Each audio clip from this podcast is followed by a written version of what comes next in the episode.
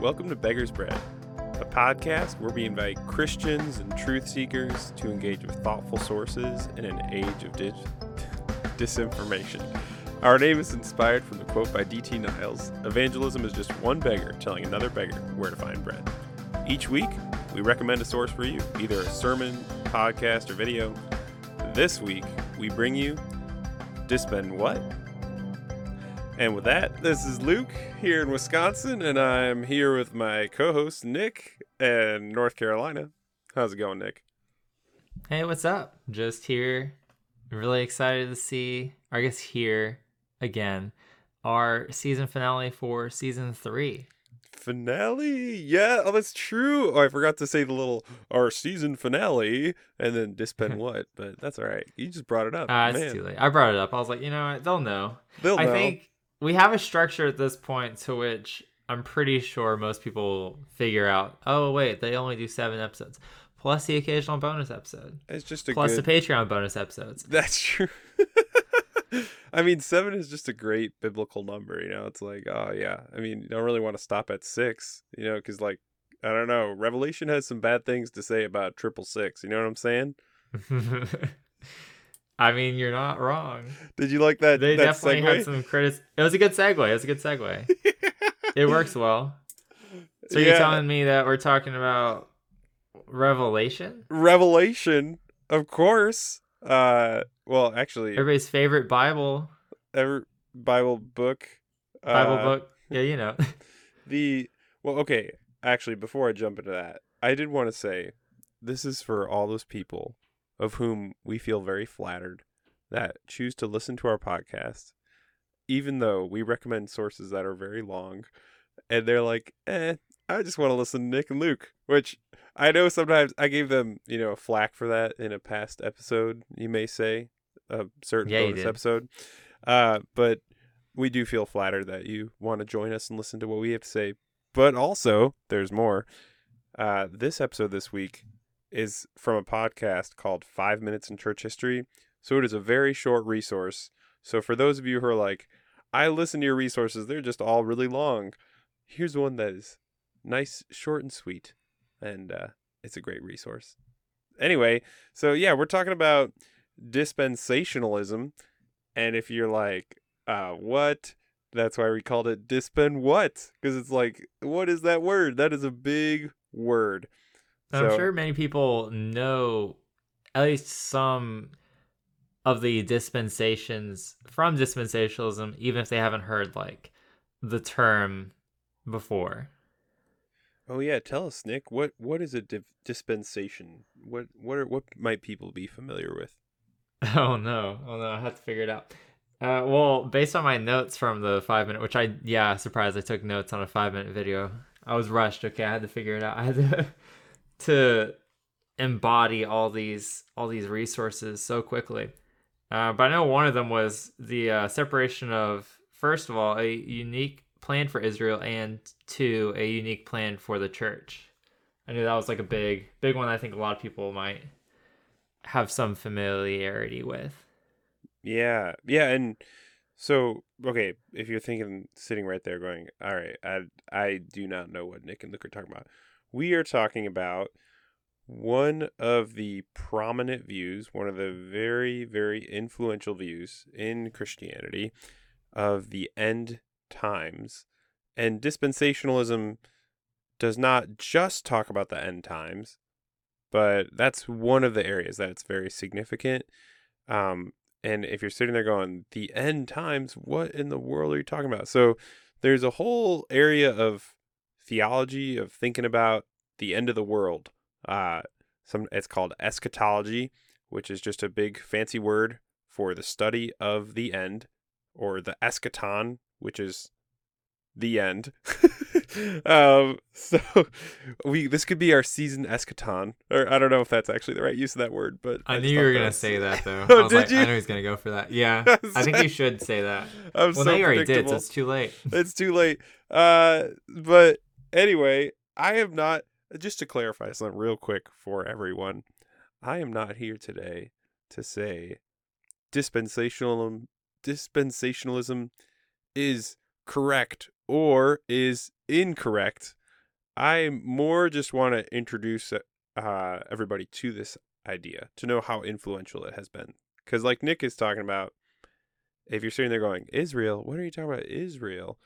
Um, prior to dispensationalism, uh, for most of church history, so up until about the 1800s, uh, we would talk about covenant theology. And so now you're going, ah, like you're just introducing more terms to explain this term to me. This is not helpful. Okay, just bear with me for a moment. Um, in the Bible, really kind of meta narrative, just like big overview, bird's eye view. It's like, all right, God makes this covenant, so this this agreement with Israel in the Old Testament, and then Jesus f- fulfills the Old Testament um, and there's a new covenant with not just Israel as a people, but like everybody who wants to accept Jesus as their Lord and Savior.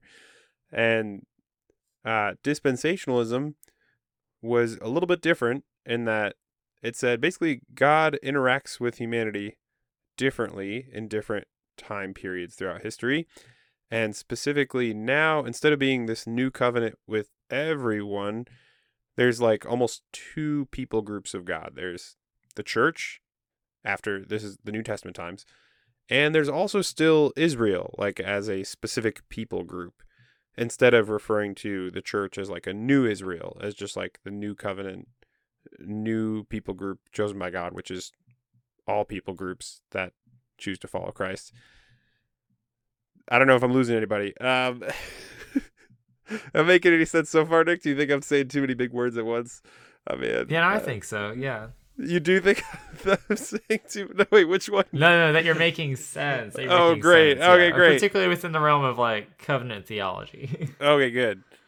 And uh, so anyway, the reason why this is very significant is because, especially in recent times, in the last century, um, dispensationalism is connected closely with Israel as a people group or as like a different body of God's chosen people as having a significant role to play still in this current era after Christ's death and resurrection. So um, it was widely spread through the Left Behind series. Uh, and Again, I'm not here to say this is correct or this is incorrect.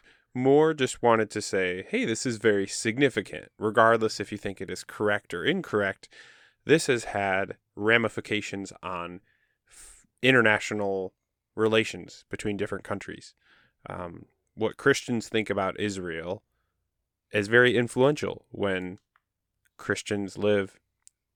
A lot of Christians have a lot of influence in one of the most powerful countries in the world. Uh, America. So this is just introducing that idea, not even saying like this is correct or incorrect. But anyway, before I go much further, uh, Nick just informed me before we started this. Just shows me that this shows you that I don't actually know that much about the Left Behind series, um, but that apparently Nick Cage is involved in one of the movies. I think it came out in like 20. It was either 2014 or maybe even 2016. Yeah, but it is. And I mean, there were movies before with Kirk Cameron, which I'm pretty sure most people would say are pretty awful.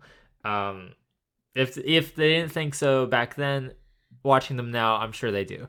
But I mean, that just goes to show that yeah, there is that kind of eschatological framework that is really prevalent within a significant portion of Christianity, so much so that it even like permeated onto the scene of like Hollywood, which is very interesting. Yeah, tell me more about that. Like, I don't know if this is if my if I'm holding you to an unfair bar of research because I don't know that we really talked about this ahead of time much, but did Nick Cage just was like, oh, this looks like an interesting story. I'm a I'm a revisit this.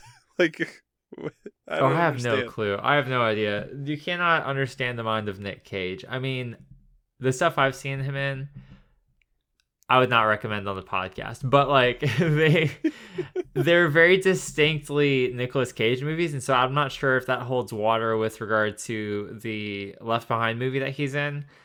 but I mean, he does play a main character, and I'm sure like as the titular role, he brings his Nick Cage-ness to it. Nick, But I don't know how that works on an eschatological framework. That's... Oh man, I do like. Okay, I know I'm not the film. I'm not the resident film expert on this podcast whatsoever, but I do like National Treasure. Although, as I've grown older, I'm like, this is basically just like propaganda from the Freemasonry like group. But anyway, oh, it definitely is. Definitely is. But it's throw- fun, and it has a high rewatch value. I would recommend that one. yeah, yeah, re- Not for not for historical like veracity though. just for like you know having a, a fun video. Basically, Riley Riley makes that video, that movie. I don't know his actual actor name, his real life Neither name, do I. but he's very funny. Anyway, uh dispensationalism. Um there was a there was a book that you mentioned, Nick, that you were like, "Oh, this, this was recommended to me." I I have not read this book, and I don't know if Nick has, so I don't know if we're recommending it, but definitely. oh, I think it's a good resource to start with, and that's coming from somebody who hasn't read it yet. But I've been reading a lot of other things, so it's on my list, and maybe Tell us what we'll go into more depth later. What I have read, yeah. uh, recently, I just read the Story of Christianity, Volume One. So it's going from first century to 1500s, and then I'm in Volume Two, which is 1500s to the modern day. So you can imagine that there's a lot of pages involved with that one.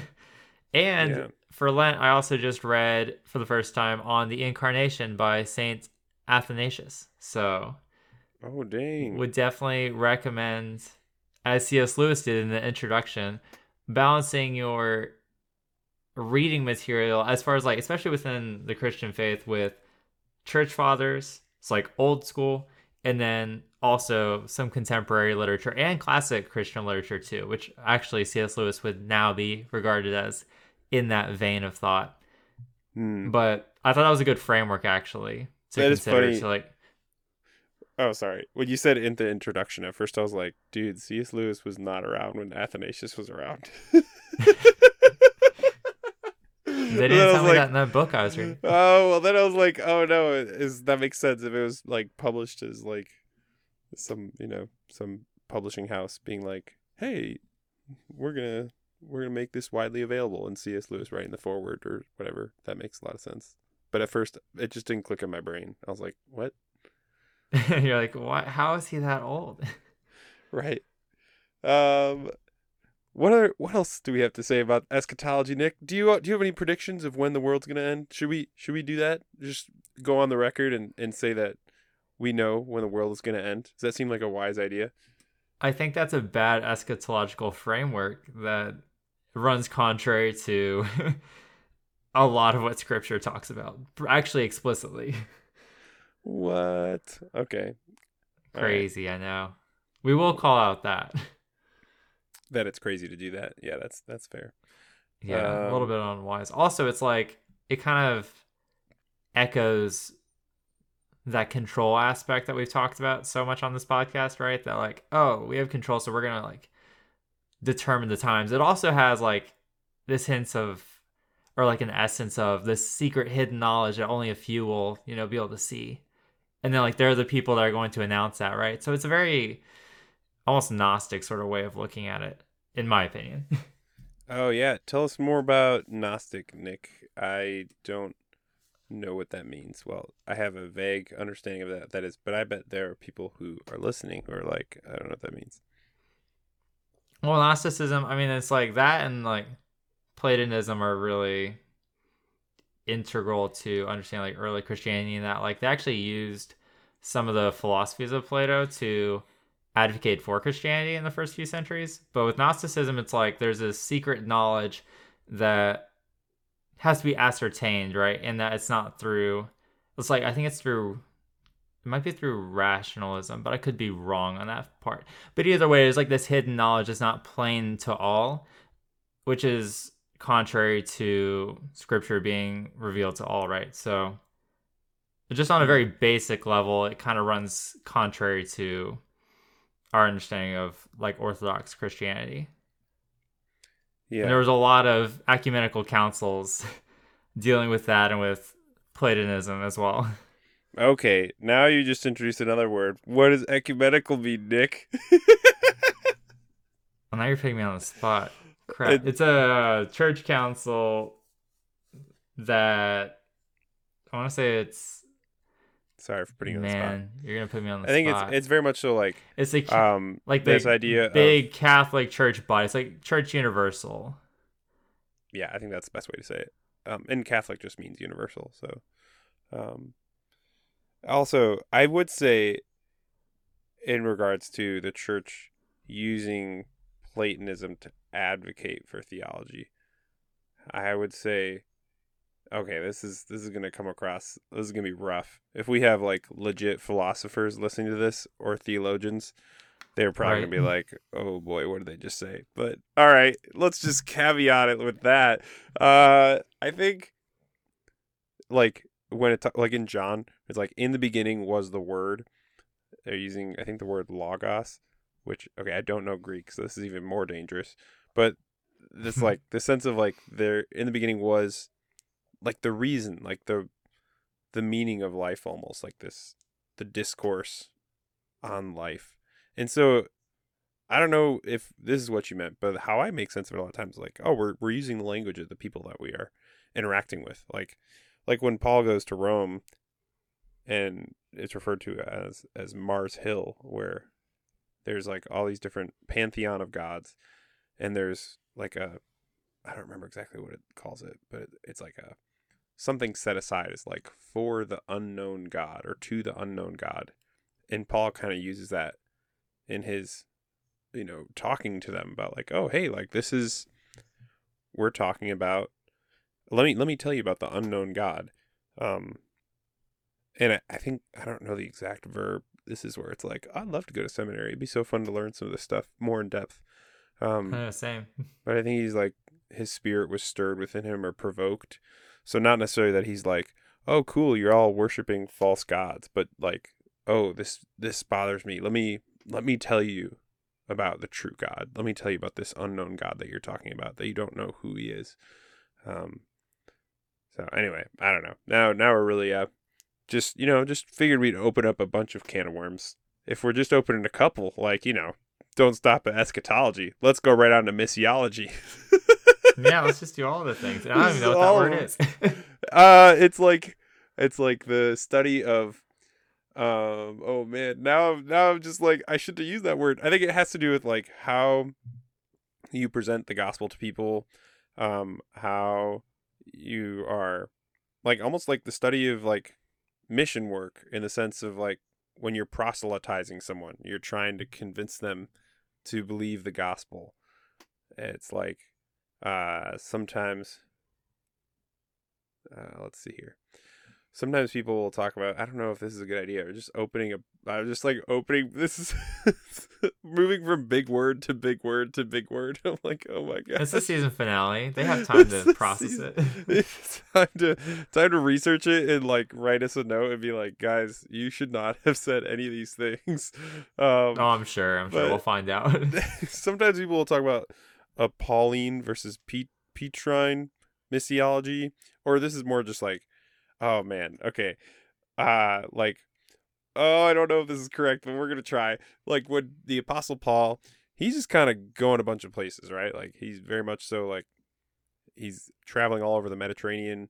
He's shepherding all these different churches by writing them letters, by visiting them, and then his letters get circulated among other churches. It's very much so this we're going to go for it. You know, we're going to try and convert people and disciple them and and have them walk in the way of Jesus as he's traveling around, right? Like he's not in one place. And sometimes that's contrasted with like a like Peter's missiology um where it's not as much traveling um much more like he's like the head pastor he's like the head dude right jesus is like on this rock i'll build my church he is in you know jerusalem for a really long time and then i don't actually know if he ends up going to rome but i think that according to tradition a lot of times that is what is perceived um to have happened. Not as much traveling around. Now again I am just gonna qualify all of this with saying that neither Nick and Nick or I have an MDiv or Masters in Theological Studies, so take it with a grain of salt, or maybe like a large dose of salt. Um, just doing our best to introduce, uh, you know, just moving from eschatology to all the ologies, all the stuff. Yeah, and I'd also say that, and I'm pretty sure it's something I had written. I don't know if it was last year or the year before um about like apocalyptic genre like i definitely do not assert that i'm an expert in any way of that but there are very you know there's good things to be learned from it if you do understand it and take it within that historic and literary context particularly within the apocalyptic genre in which for christians there's actually only two books and then like one part and I think Mark that you could consider like apocalyptic genre.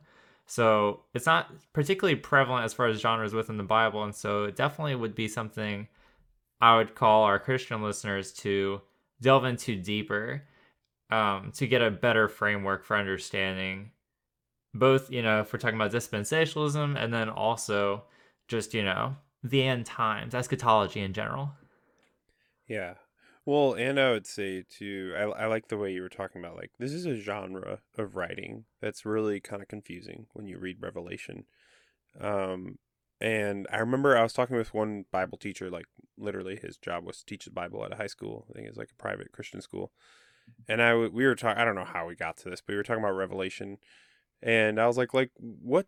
How how do you read it? Or like what advice would you give someone trying to read Revelation? And I remember him saying, the imagery is steeped in like other books like you know Ezekiel, Daniel, these other Old Testament prophecies, um, and and New Testament prophecy as well, and historical concepts. So basically, the better we read and the more we read other books of the Bible and understand the history of the time, the better we'll be able to understand Revelation. Was kind of his whole piece of advice. So that definitely kind of goes well with what you're saying. Um, but anyway, before we go, uh, I did want to read our co-listeners' review. Uh, this is from Marcus in Wisconsin. Thank you, Marcus, for writing the review. It says, "As someone who's just beginning to study differing systems of theological thought in regards to the end times, I had erroneous preconceived notions about what dispensationalism is." But in this episode of Five Minutes in Church History, Dr. Stephen Nichols broadens our understanding of what dispensationalism is beyond its views of the end times by providing us a snapshot of its founder, its history, and its overall system of thought. Anyone looking for a five minute crash course on the subject matter can find no better pocket resource than this one. Excellent. Well, thank you for that, Marcus, again. Um, and Nick, any any last thoughts on dispensationalism before we wrap up our finale? No, I think we're gonna get in trouble enough, so I might hold it off there until I read that book that we just recommended on the fly. Actually, I don't know if we ever even mentioned it. Did we not mention it? I don't remember. No. Okay, so the resource that we were somewhat talking about before we went on a rabbit trail is called More Than Conquerors by William Hendriksen. And I believe it came out in 1939. And I always recommended it by one podcast that I listened to who had I want to say a New Testament theologian on their show at the time, and so he was talking about it being a good like as far as seminal work on the Book of Revelation, and how through Jesus Christ like we are conquerors. But I think you'd have to read it to get a better framework than that. yeah, I just looked it up on Wikipedia, so I have no idea what this book is. So if you have any problems with it, it's Nick's fault. Anyway. Yeah, you can blame me. It's fine. I'll be okay. um, this is the season finale for season three. Uh, yeah, we are excited to see you guys back for season four. Again, we'll take a couple weeks break. Uh, the first episode for season four will be all systems go. Uh, also, some other topics we'll be we'll be discussing in season four include an interview with a professor, or well, he's not currently a professor, but he has been a professor for many years, talking about the science of forgiveness. So that's very exciting. Also, we'll be talking about iconography, addiction, and some more interesting and fascinating topics. Thanks for joining us uh, for season three. We'll see you back next season.